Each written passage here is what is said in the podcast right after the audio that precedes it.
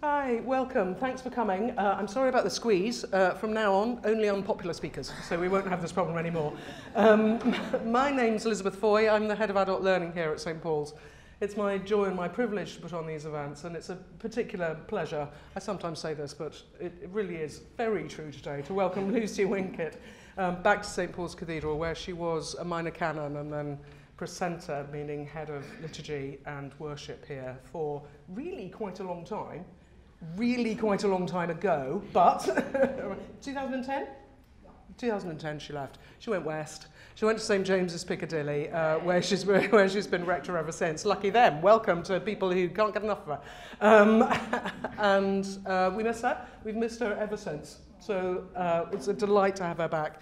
She's going to talk about the cross. I hope she might go rogue, you never know, for about 40 minutes. And then we're going to take Q&A. I'd be really grateful if you could keep it to Q&A rather than comments, because we've only got 20 minutes. What will happen is we're being filmed today. Lucy will repeat back the question in case you think, but I just said that. She's doing it for the camera, because the camera may well not pick up your voice going backwards. She's an extraordinary priest and also an extraordinary person. I can remember her saying to me once, despite the fact that I'm a priest, I am still a person. So, priest and a member of the laity. And we benefited hugely here from her wisdom, her kindness, her capacity to have time every day if you needed her. Her challenges to us, the way her theology lived through all her actions. And the fact that she was quite tough with us and tough with us all. She's a completely unsoppy and a completely loving person. And I said I'd embarrass her as much as possible, and look, it's worked. So I'm going to hand over to her to talk to us.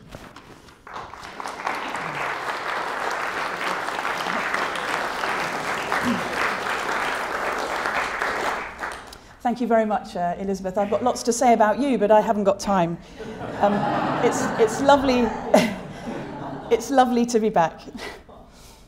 I'm going to talk today about the cross as we're entering Passiontide, and the scandal of the cross. And so I'll start just with a few verses from the Gospel of John. So they took Jesus, and carrying the cross by himself, he went out to what is called the place of the skull, which in Hebrew is called Golgotha. There they crucified him, and with him two others, one on either side, with Jesus between them. The cross. It's become a thing, a phrase we church people use. As well as being an event in history, the execution of a healer and preacher from occupied Nazareth, attested to by the Roman historian Josephus, it is a theological category all of its own, the cross. What does it mean? What's it trying to communicate? It's possible that for those of us who are churchgoers familiar with church buildings and services, we can become desensitized and overfamiliar with the cross. The cross is unique in symbols at the centre of world religions. It's not a Buddha, peaceful and enlightened. It's not a holy book or a beautiful, colourful depiction of a divine being. As a central symbol for a religion, it's curiously abhorrent. It's an instrument of torture and execution. It's like having at the end of your worship space a bunch of flowers on a replica of an electric chair. What is Christianity doing, having this as something that we're supposed to look at, or as the hymn would have us do, as we're about to sing no doubt numerous times over the next few weeks, survey the wondrous cross? In considering this, our first task as Christians is to defamiliarise ourselves with it. We've domesticated it, dressed it up, made it lovely. But the disconnect between over-familiar Christians and the rest of society, which has absolutely no point of connection, is large now, perhaps larger than it's ever been.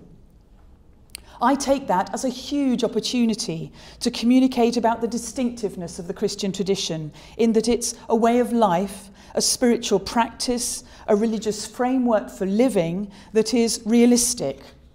Christianity is not at its heart rule-driven or doctrine-heavy, but it's a faith based on a life and a death in history, the life of Jesus at a particular time, and a bracing and unflinching recognition in looking at that life and that death, that living in the world as it is very hard for a lot of people. Christianity takes suffering seriously, but refuses to be overthrown by its power. And so it's important to say right at the beginning that although our subject today is the cross, capital T, capital C, the truth is that the cross makes no sense without the symbol of the empty tomb, however you understand that. And that these symbols together, these events together, are the essence of the meaning of the Christian faith. Even in a society unfamiliar with the Christian tradition, interestingly, many of the stories and characters around the cross, the gambling soldiers, the runaway disciples, the mother, the penitent thief, the words said by Jesus, are even today resonant as part of the fabric of our common life. Just this week, in the midst of the febrile Brexit exchanges in the Commons, one very heightened contribution was made by one MP, beside himself with fury at other MPs to whom he directed his comment at the end of his speech, "Father, forgive them, for they know not what they do." A misuse of the phrase, of course, used by Jesus to beg forgiveness for his murderers, and here, as very often, used as a threat of ominous, unintended consequences designed to reveal the stupidity or fecklessness of the targeted person. So misused and misquoted, yes, but still powerful, Jesus' words from the cross. The cross and the events surrounding it are so freighted with sulphurous shame, the despair of betrayal and duplicity, the abuse of power and the fickleness of a mob, toxic and frightening. Our temptation as theologians and as people of faith is to try to be eloquent about it, to try to be elegant and to find rich words and ringing sentences to talk to ourselves about it, somehow to smooth it over. In the elegant surroundings of a cathedral or a church, we struggle to experience now both the beauty and the horror of life in the world and the death of God. The chaos and the dirt of the cross catapult themselves into our imaginations this April afternoon, if we will let them. Perhaps then it really is, as T.S. Eliot would have us believe, April, the cruelest month. But still, we are somehow desensitized because we can't feel what we often think we should. We sit in church trying to summon up the horror that we know we probably should feel, but it's hard to. Familiarity has bred not so much contempt as a sort of spiritual numbness. As one commentator on liturgy has put it, to know Christ sacramentally only in terms of bread and wine is to know Christ only partially in the dining room as host and guest. But it begins in the soil, in the barnyard, and in the slaughterhouse, amid strangled cries, congealing blood, and spitting fat in the pan. Table manners depend on something's having been grabbed by the throat. A knowledge ignorant of these dark and murderous gestures charged with soul is sterile rather than elegant, science rather than wisdom, artifice rather than art. It is love without passion, the church without the cross, a house with a dining room but no kitchen, a feast of frozen dinners, a heartless life. That is faith without the cross. This cross, with all its chaos and shouting, is essential for a living faith. Or, as Rowan Williams has very simply put it, if you want to know who God is, if you want to know what God does, look at the cross. And so I want in this short time to reflect on a couple of themes in the light of answering the question, what can we do with the cross as the central symbol of our faith? Three things. We can not look, we can look, or we can be looked at. I'm struck this year, as most years, by the fact that one of the most Googled questions in 2018 was, what is love? It came in 2018 among other questions such as, what is Bitcoin? And what is GDPR? What is love is apparently a question asked by millions of people alone at their computers, maybe with some time on their hands surfing the net. What is love? The Christian response is, this is love. Churches, at their best, are places where the things we can't measure, the things we can't describe, are experienced and celebrated and shared, and where every person can be made welcome, whatever you've done, whatever mess you've got yourself into, whoever you are, whatever your questions. Because we ourselves are a mixture of the ones who go out to ask the question, what is love? The cross reveals to us that we are also the ones who collude with systems that hurt rather than free. And there may be parts of ourselves that we hate. There may be parts of ourselves that collaborate. We know from the gospel of the cross that these are the parts given special attention and taken seriously by God. Our confusion is held and addressed, and the strange hope of change is offered freely and without condition or coercion.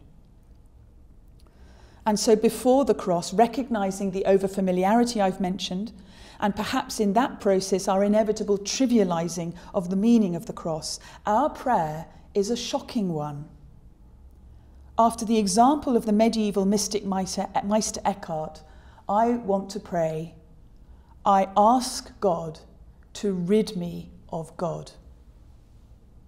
I ask God to rid me of God, in order that I will remain unaccustomed to the comfort of knowing that I know what this cross is and what it means. Such power to define the meaning of the cross is not mine or yours, but we will always try, because God uttered in creation and Jesus uttered on the cross, and so we who are made in God's image will always want to try to speak about it, at the same time as praying for all our words to be taken away. That's the paradox of being in the presence of the cross. And so those three options I mentioned. What to do with the cross? We can not look, we can look, we can be looked at. So first, we can not look. It's long been recognised and discussed on Good Fridays over the years that Mary and Mary Magdalene stay standing near. This in stark contrast to the male disciples, apart from John, who run away, a fact much beloved of feminist theologians like me. Peter denies him, Judas betrays him, all the others are either locked in a room out of fear or heading off on the journey to other places like Emmaus. The women are the ones who stay, along with John, whom Jesus loved, and they are the ones who, along with Nicodemus in a few hours, take the body down after Jesus died. The actor Fiona Shaw came to our church during her run at the Barbican a couple of years ago of Colm Toibeen's play, The Testament of Mary. She performed extracts from the play and discussed the implications of Toibeen's imaginative and vivid descriptions of Mary's reaction to her son who could have done anything with his misfit friends. It was funny, provocative, and moving. Mary, in this play, disapproves of the raising of Lazarus, was being held prisoner by unnamed apostles, but perhaps the most confronting detail of this imaginative exploration of Mary was that in the monologue, at the end of the play, we discover that Mary didn't stay to the end. She stayed at the foot of the cross for some of the time, but at some point before he died, she had to leave. In conversation with the actor Fiona Shaw, we discussed this point in front of an audience, and it proved a really rich seam of spiritual reflection, shocking as it was to many. Many of the mothers in the audience, especially some whose children, while grown up, had died, could relate to and understand this Mary more closely than the perhaps perfected vision of motherhood that's often found in paintings of the Deposition. Could they stay to watch their child die? Some thought they could, others knew that they hadn't. Toynbee's imagination may seem like an unnecessarily provocative poke at a traditional Christian interpretation of Mary, but what I discovered was that it released people of faith in our audience to be bracingly truthful about the centuries-old teaching that Mary stayed steadfast and silent, and that this had been in itself for them, alongside being an inspiration, also a crushing expectation that many people felt judged by. That it was possible to imagine Mary leaving before the end was to them compassion from a religious tradition that often seemed to ask of us just too much. Confronted by the cross, then, we always have the option, and sometimes we take it, like the disciples, to look away. Because standing near to the cross brings with it danger as well as the inevitable inspiration. Not looking is important sometimes, but if we remain not looking, we develop fantasies about what's happening when we're not looking, and that's a problem. It's human nature. It's like an expat living abroad for years and imagining things back home are just as they left them. If we're not there, it's human nature to make stuff up. That's why Christianity, again, takes real, actual, lived experience seriously.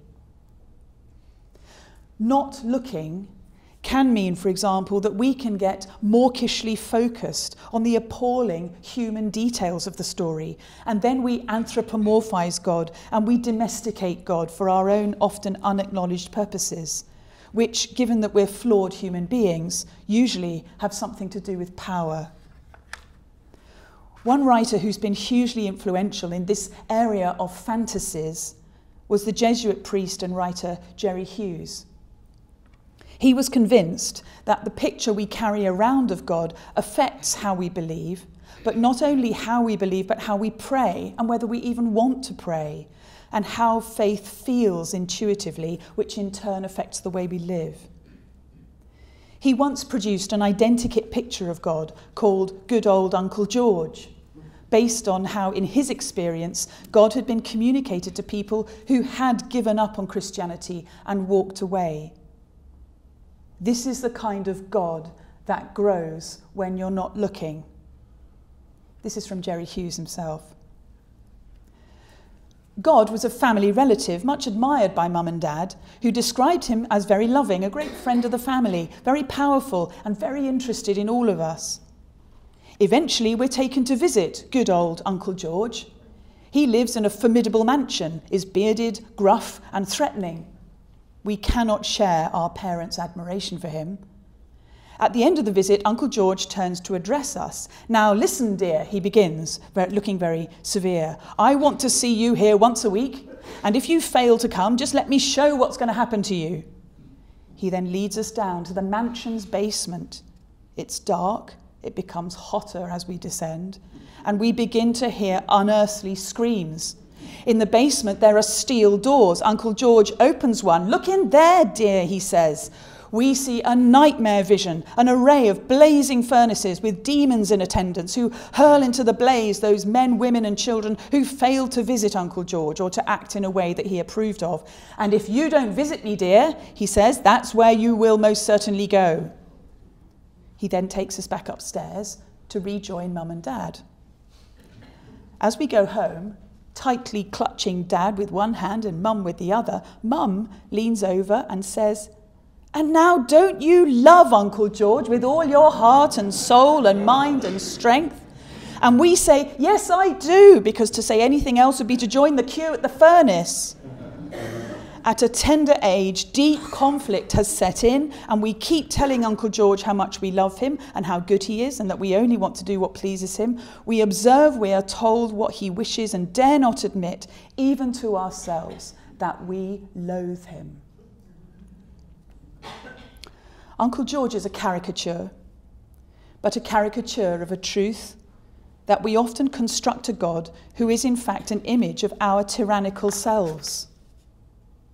Hellfire sermons are out of fashion at the moment, but they were in fashion a few decades ago. They're in fashion in many places around the world, and they may come in here again. The Uncle George kind of God is the kind of God that many have seen in the story of the cross. The wrathful, vengeful God who needs to be appeased by a blood sacrifice to atone for all the sins of the people. I suppose my own starting point here is to be curious about this rather than dismissive. The world we live in is a world of wonder and delight, adventure and abundance. It's also the world of Auschwitz, Kigali, Nagasaki, Columbine, Passchendaele, Mount Sinjar and Aleppo. In the face of this, more evidence of which is in the news every day, the spiritual tensions are almost impossible to hold together. Judgment with mercy, wrath with forgiveness. Crucially, one of the most important things Christian theology wants to say about God is that God emphatically isn't like us, only bigger, which is how we get Uncle George. God is unlike, is other, free, disconcertingly so, utterly holy, completely undefended, the Creator completely given over to relationship with creation. In the story of the cross, the God we encounter in Jesus is God so utterly given over to the risks and the vulnerability of relationship that we can hardly contemplate it, let alone understand it. And you and I know, because we're human, that this is not what I'm like. For us in relationship, there's always something held back, something competitive, something defended and suspicious and afraid, which comes between me and my maker and me and my neighbour.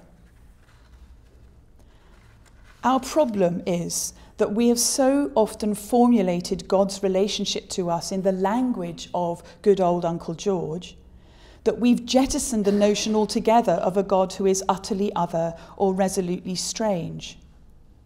This leaves us much poorer spiritually, and I want to suggest too, leaves us with an equally damaging sort of faith, just as damaging as the Uncle George fantasy, which is what you might call a great Aunt Oprah kind of God, a kind of I'm okay, you're okay kind of God, which can do no more for me than stroke the bruised parts of my ego, can do no more for me than can't help me with the damage I do to myself and others. This kind of God disastrously simply leaves me as I am and us as we are and it as it is. Fantasies about God, of course, are damaging and they flourish when we're not looking. But faithful imagination can be incredibly moving and helpful. The artist Mark Cazalet, when commissioned by a convent here in London to paint a set of the Stations of the Cross, imagined together with the Mother Superior what Mary would have done on the evening of Good Friday, whether or not she'd stayed at the cross. They imagined together that she would have gone to visit Judas's mother, two women sitting together at the end of a terrible day, remembering their sons, both dead in the service of salvation. Our second option is that we can look. It's hard to look at the cross, but the question that confronts us as we do is, what are the ethics of watching? particularly pertinent perhaps in an internet age. And the first point I want to make is about timing. That was then, and now is now. Because a danger we should surely avoid when we're contemplating the cross, when we are looking, is by way of dealing with our own anxiety and even squeamishness, to make it so special to Jesus or something that happens over there or long ago that we forget to look at today's atrocities. This flogging and crucifixion is part of the apparatus of modern societies as much as it was of first century or medieval ones. There are characteristics in this story of Jesus and the cross that are recognisable across centuries of abusive political behaviour from Wolf Hall onwards. There's an urgency and pace involved in the questioning and answering demanded of the victim, a manufactured energy, manufactured urgency. We saw this paradoxical and tortuous use of time in the false deadlines set by ISIS. Deadlines for executions. Manufactured urgency combined with a horrifying assertion that they have all the time in the world. A regime that systematically uses torture, such as Roman occupiers of Judea in the first century, or England in the 16th century, or Stalinist Russia, or Chile in the 20th century, or according to Amnesty International, half the nations of the world in the 21st century. Regimes that systematically use torture are not so much rooting out opposition to themselves as creating a narrative that characterises proportions of the population as enemies. Torture creates enemies rather than punishes them. And it isn't just over there and long ago. Pain is a great isolator, as torturers know. But as I'm emphasising, the meaning of this death, this crucifixion, will always be a mystery to those of us who draw near to it and for those of us who do look. We can have theories and theologies, suspicions and scepticisms, but in the end, what we have, as we have today, is a body, a story of gentleness betrayed by fear, of love given over to destruction. And we see the fire of love and forgiveness, the iron will of peacemaking, destroyed by the forces of fear and death, as they are today. On the cross, God the Son dies with a cry of abandonment and no hint of the Easter promise. This is the real experience of people today. If torture is an anti-liturgy, a sick ritual, then the Eucharist is a liturgy that acknowledges and confronts this sickness and subverts it, because at the centre of our celebration of the Eucharist is the cross. The cup of blessing that we bless, is it not a sharing of the blood of Christ? The bread which we break, is it not a sharing of the body of Christ? The persistence of contemporary injustice is confronted head-on in the Eucharist, where all are fed, where the cup of suffering is acknowledged and shared, and where all are welcome and celebrated as part of the precious creation made good by God. So contrary to the isolation that torturers wish to inflict on their victims, the Christian economy of pain makes the bizarre claim that it can be shared. God's pain can be shared. We know then that God is different from us, and that we in the cross are asked to share in the pain of the world now. And that in the Eucharist we share in the new future that this death brings. A mature spirituality will acknowledge before God that there are some traumas that simply will not mend in this life. There are some griefs that will never be comforted. And when we look at the cross, we also dare to encounter the parts of ourselves like that, the parts of ourselves that remain inconsolable. It's all the evidence we need to make appalling sense of that incredible quotation from Jeremiah, that Rachel weeps for her children, she refuses to be comforted because they are no more. We know, because we live in the world, that the world is full of uncomforted mothers and fathers and children. So part of our spiritual task when we look at the cross, alongside asking for the courage to face those events and the events of a violent world now, is also to dare to get to know the uncomforted parts of ourselves. The Rachel inside you who still weeps inconsolably. Our inconsolable selves will be for as many reasons as there are people here. But we are given a chance to acknowledge, when we look at the cross, the losses that we live with, the losses we normally suppress in a daily routine that rarely has room for this kind of time. And the miraculous reality is that we discover, in looking at the cross, even in that sulphurous shame and fear that forms what is inconsolable in us, Christ is there, even and while we remain uncomforted.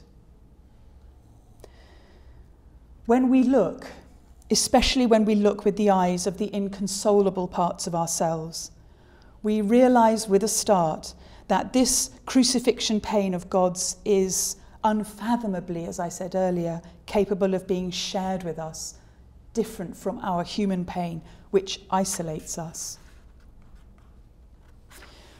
One hugely influential writer who's reflected on the ethics of watching, of bystanding in society, as she calls it, is the philosopher Gillian Rose. She died in 1995, too soon, from cancer, but her work is considered among the very best of her or any philosophical generation. What Gillian Rose says to 21st century Europeans reflecting on the Holocaust is bracing. She argues that it's easy to develop a solidarity between those of us who think that deep down we're innocent of the world's wrongs. She argues not for a solidarity of the falsely innocent, but what's called by one of her interpreters the solidarity of the shaken. A solidarity that comes from being made acutely aware of the suffering in the world and also made aware of our own complicity in it. But importantly and crucially, not becoming overwhelmed by that. In June last year, 30 of our congregation went from St. James's on a pilgrimage to Auschwitz, somehow trying to face the bleakest story of our continent, but facing it together. And we were accompanied in our journey by some of the writings of Gillian Rose. Developing a grounded and earthed spirituality concerned with now, today, this room, here, me and you, awakening to our own spiritual selves by daring really to look at the cross and taking our own lives seriously, can reveal to us the fantasies we carry around about ourselves and about God when we're not looking. And not only recognize them, but cultivate the courage in us continually to confront them and reject them. Because, as Gillian Rose warns, it's precisely those fantasies and myths that are dangerous and lethal sometimes to ourselves and sometimes to others. The fantasy, for example, on a personal level, that we're not worth as much as other people. Or the fantasy on a collective level that we're basically right and everyone else is probably wrong and we're waiting for them to catch up. Fantasies such as these spawn totalizing philosophies that underpinned, for example, the slaughter of hundreds of thousands of women over 300 years in Europe, tortured and executed as witches. Fantasies about light-skinned people having power over dark-skinned people spawned the totalizing philosophy that underpinned the slaughter and sale of human beings in the transatlantic slave trade. To face these, in these cases, European totalizing philosophies and the tendencies in ourselves to be aggressively protective of our own fantasies is to begin to develop this kind of realistic spirituality. It is to resist the tendency to want to form a solidarity of the falsely innocent, whereas in fact what is much more authentic is to form a solidarity of the shaken. But vitally, we are not paralyzed by this realization, nor do we let it lead us to become unhealthily obsessed with sin or guilt, which is in itself a form of narcissism.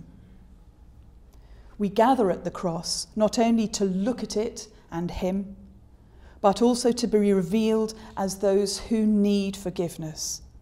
We beg for mercy, and mercy is poured out on us.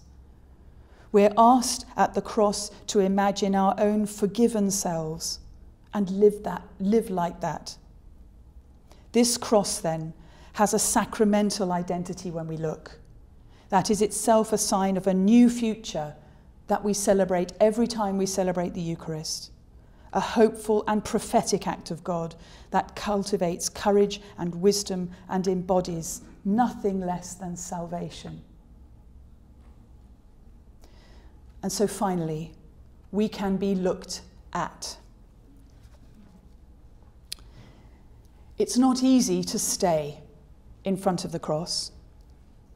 It's easier to leave. Although when you've left, walking down the road, glad to have got out, you might feel like you really did want to stay. But staying sounds like all the effort is with us. It sounds exhausting. We might feel, particularly if those of you are going to go to a service on Good Friday, even for the whole 3 hours, we might feel that concentration is the thing. We want to concentrate, but then we feel bad or worried when our attention inevitably wanders.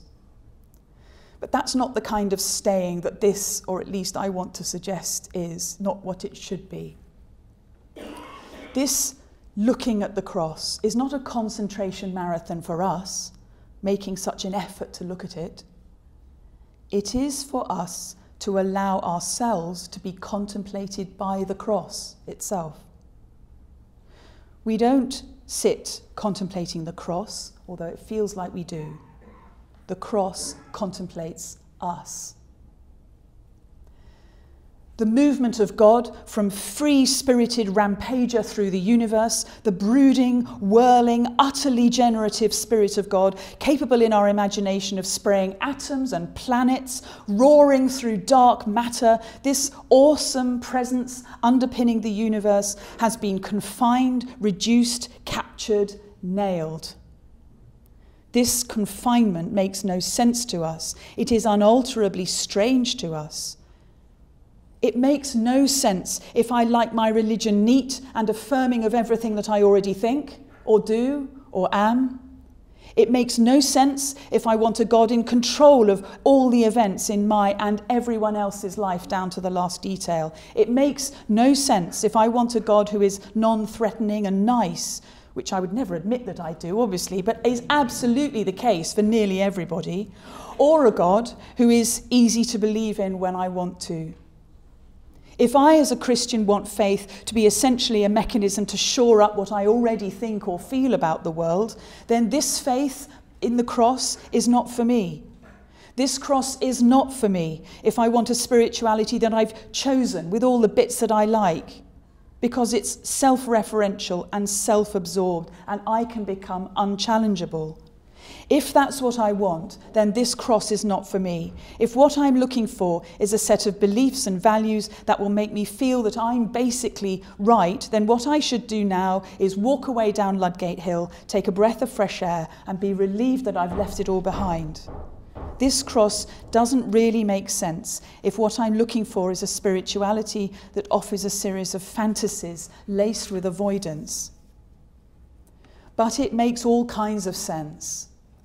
If you are a human being living in the world who knows that bodies will fail today in hospitals before their relatives can get there to comfort them. If you know that we live in a world where hundreds of Muslims are given shelter by a priest in the Central African Republic under threat from machete-wielding so-called Christian militia, in a world where that same priest refuses to leave even when he's threatened with being burned alive, if you are a human being who carries an inconsolable memory or a shame that doesn't seem to let you go, or if you're struggling with the hard yards of watching someone in your family slip away, if you have ever felt unutterably alone, this cross makes all kinds of sense. This cross makes sense if our spirituality is grounded in everyday life. If we resist the formation of our best fantasies about ourselves and others and about God, it makes sense in our recognition that our own cruelty is ours. Sometimes we are merciless to ourselves, or to the people we love, or to the ones that we, despite our best efforts, secretly despise. This cross contemplates us, with God's evident and irreducible refusal to dominate or force, with the saving presence of God choosing to lose so that no one else has to lose again, breaking the cycle of retributive violence. This emptying of God's self into the world breaks that cycle and invites us to live in the same way. So I'm going to close with a poem by Eric Fried.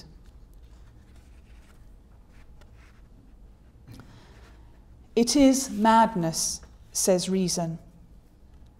It is what it is, says love. It is unhappiness, says caution. It is nothing but pain, says fear.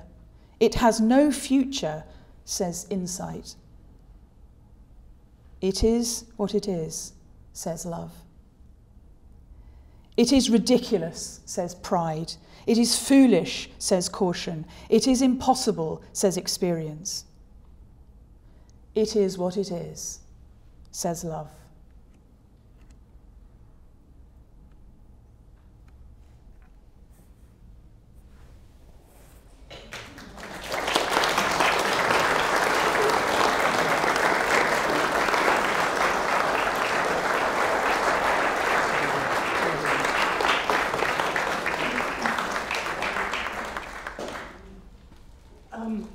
For a sec. Oh, thank you, thank you. I feel, embarrassingly moved.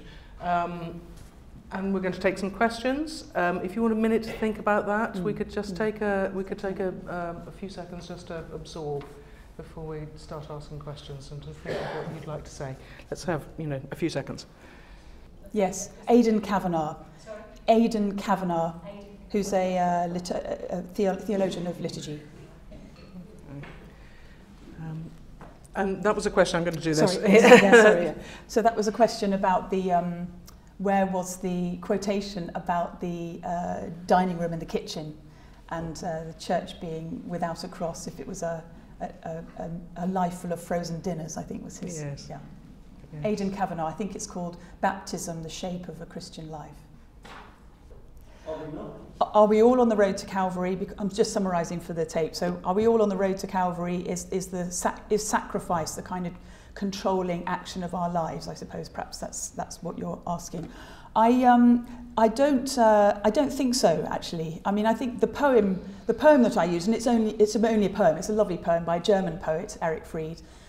He was saying that love is what it is. So his point is that love is the thing. And sometimes, of course, that involves sacrifice. So what I would point to is in Paul's letter to the Philippians, Paul is trying to describe theologically what he thinks is happening on the cross, which is that this, as I was calling it, a kind of unutterably strange, divine presence that underpins the whole of the universe is somehow poured into and confined into this cross and pinned there. That does look like sacrifice. I can see that that looks like that, and we often use that word. I wouldn't want to say that sacrifice is the controlling purpose of our lives, however. I would say that love is the object, because we're made in the image of God. And God's kenosis, as Paul says, his God's self-emptying is what God does. You know, that's the nature of God, that God pours out God's self into the world, which is an act of love. And for any of us who've been in love, or for any of us who love other people, we know that from time to time, what you want to do is give yourself away. So there's a kind of mirroring, I suppose, in human love of what the divine love is about. So I would say love is the thing. Sometimes on the way that does require some kind of sacrifice, which we usually want to do. I'm going to summarise that. In my talk I mentioned pilgrimage. When we go on pilgrimage to the Holy Land, I'm checking that I'm getting this right. You tell me, Phyllis, if I'm getting it wrong. When we go on pilgrimage to the Holy Land, we always do the way of the cross around Jerusalem, and you carry the cross and you walk the way. And in London, there is often a walking the way of the cross as well. There will be on Good Friday. And your question was, why doesn't the Church of England do that? I think my first answer is it does, some places. What tends to happen is that it's an ecumenical, Christians come together on Good Friday. So it tends not to be a particular denomination doing it. So, for example, the Walk of Witness, which I think is happening as usual this Good Friday, which will involve walking between Westminster Cathedral, Westminster Abbey and other churches around in Westminster, is an ecumenical Walk of Witness. So it will be all Christians together. The Church of England doesn't do it by itself. That's what I think. Brilliant. So I'm going to try and summarise. Tell me if I'm getting it right. So I was talking about the three hours on Good Friday. How that's one way of contemplating the cross. How can we, as post-resurrection people, 2,000 years later, kind of get into that, because we know that there's another part to the story. Yes, I think so. Right at the beginning, I think I do want to emphasise this.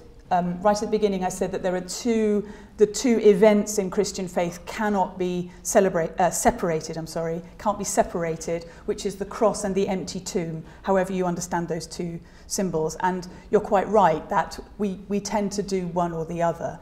And I think one of the advantages of having a kind of Holy Week where you really do walk through the events is that you're almost. It's almost a self-denying ordinance, isn't it? So on Good Friday, like many of you, I will be in church between 12 and 3, and you know, for a lot of that time, there's a kind of internal tug of not war, love, tug of love inside, which is to say, stay with it. I know that there is that, but actually they didn't know that, and so to have compassion for the people who ran away, to understand Peter, who was terrified at the fireside. It deepens my compassion and broadens my sympathies if I can remember that they didn't know. At the same time, I think it's really important, which is what I was saying in the second bit, which is to look, that we connect with people who are in that Good Friday now, because in whatever way that is. So and also to connect with the inconsolable parts of ourselves. And I think it's not un-Christian to say that there are some traumas and there are some jagged interventions in human relationships that simply do not get mended in this life. And there is some forgiveness that is not ours until we die.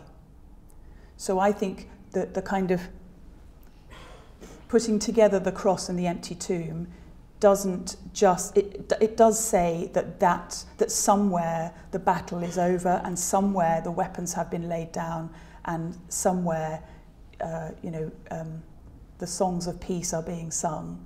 But I in my life and you in your life and countless millions across the world will not hear that this side of eternity. I don't think it's un-Christian to acknowledge that.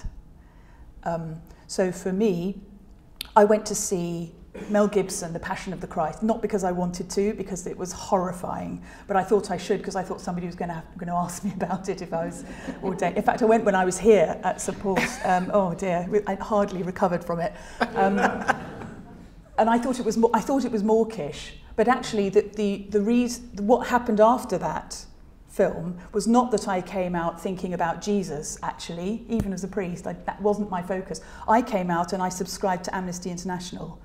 My reaction to it was, that's happening today, and those people are made in God's image, and it's blasphemous. It's not just cruel, it's blasphemous that that's happening to people today because they have the image of God in them. So that was helpful for me also then to connect to connect to Good Friday, not to keep it over there, but to bring it here today, and to know that for some people, Easter Sunday doesn't come this side of eternity. Somebody who's fairly new to Christianity, I hope forgive me for repeating, you're not that impressed with what Christianity is up to and how it's going. That's brilliant, thank you for saying that. And also how we can look at, because it's not, did you say clean? It's not clean. It's not. So what stands in the place of looking at is going to church and doing the certain rituals. And I did mention the Eucharist, so I fess up, you know, that I was saying that is one way that we can look at. I think, I mean, for me then, I would say, I mean, I'm not here, am I here? I'm not here to defend the institution, although I've just defended the Church of England over there inadvertently. But no, I'm not here to defend Christianity as a whole, I don't think, because I completely agree with you that the institution is highly checkered and all of us are flawed, and the church can only ever be a human institution. I mean, we hope that we're trying to share and build relationships and community that is divinely inspired. However, we are only ever going to be a human institution, so we need to lower our expectations, I think. At the same time, my answer would be in the church's solidarity, and actually not just solidarity with, but that the church is the people who are suffering in the way that Christ suffered on Good Friday. So it's not that the church wants to express sympathy for or go and talk to or help those people over there who are suffering. It's both an internal task of finding a point of connection with the person who is inconsolable in here with that experience, and a communal response, which is what you're critiquing quite very helpfully, I think, a communal response, which isn't just about having Eucharist in the dining room, but is going to the kitchen and understanding that there's a slaughterhouse out back, and that is where this Good Friday experience finds traction in actual people's lives. So the communal response, the Eucharist can only ever be authentic, really, if it's a kind of prism through which the real communication and relationships are being made. But I really want to emphasise this. I think it's because often the church representatives like me stand at the front and talk about being in solidarity with the poor or whatever it is. We are, and if our congregations are not inclusive of people who are actually in those situations, then we're in real trouble spiritually. How do you lead a good Christian devoted life? I think it's a huge challenge. I couldn't claim to be doing it, but I think the only way to do it is to do it together and to try to check stuff out. So of course I can give you the pat answer, which is read the scriptures, talk with other Christians, give yourself away as far as you are able to. In the light of Auschwitz and Yemen, how can we speak of the victory of the cross? My sense of the New Testament, the whole of the New Testament, Gospels and letters of Paul, which is where that phrase, Paul is talking about the victory of the cross, is that those writers, then as now, were essentially trying to answer the question, what was that?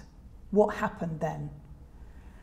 And so for me, I find quite a kind of dialogue and actually disagreement and argument about what the cross means in the New Testament. One of the ways in which it's described is the victory of the cross. That is never been a way that I want to, that's not the controlling way that I would understand what the cross is. But it is in scripture, so we've got to take it seriously. And I think because I haven't been in those situations myself, what I would say is that when I listen to some people who have been, you know, it's the 25th anniversary of the Rwandan genocide at the moment. We're hearing lots of extraordinary stories of resilience and, well, from people who survived, obviously. When I listen to sometimes, there was a woman I heard recently talking about her survival and how she survived and the hope that she has in humanity and that her absolute determination that that suffering would not win ultimately, that she wants to be a peacemaker. There's an intimation of victory there maybe, but it's not trumpets and drums and it's not celebration services at big cathedrals, is it? Thank you. Thank you. Thank you. We have a lot more.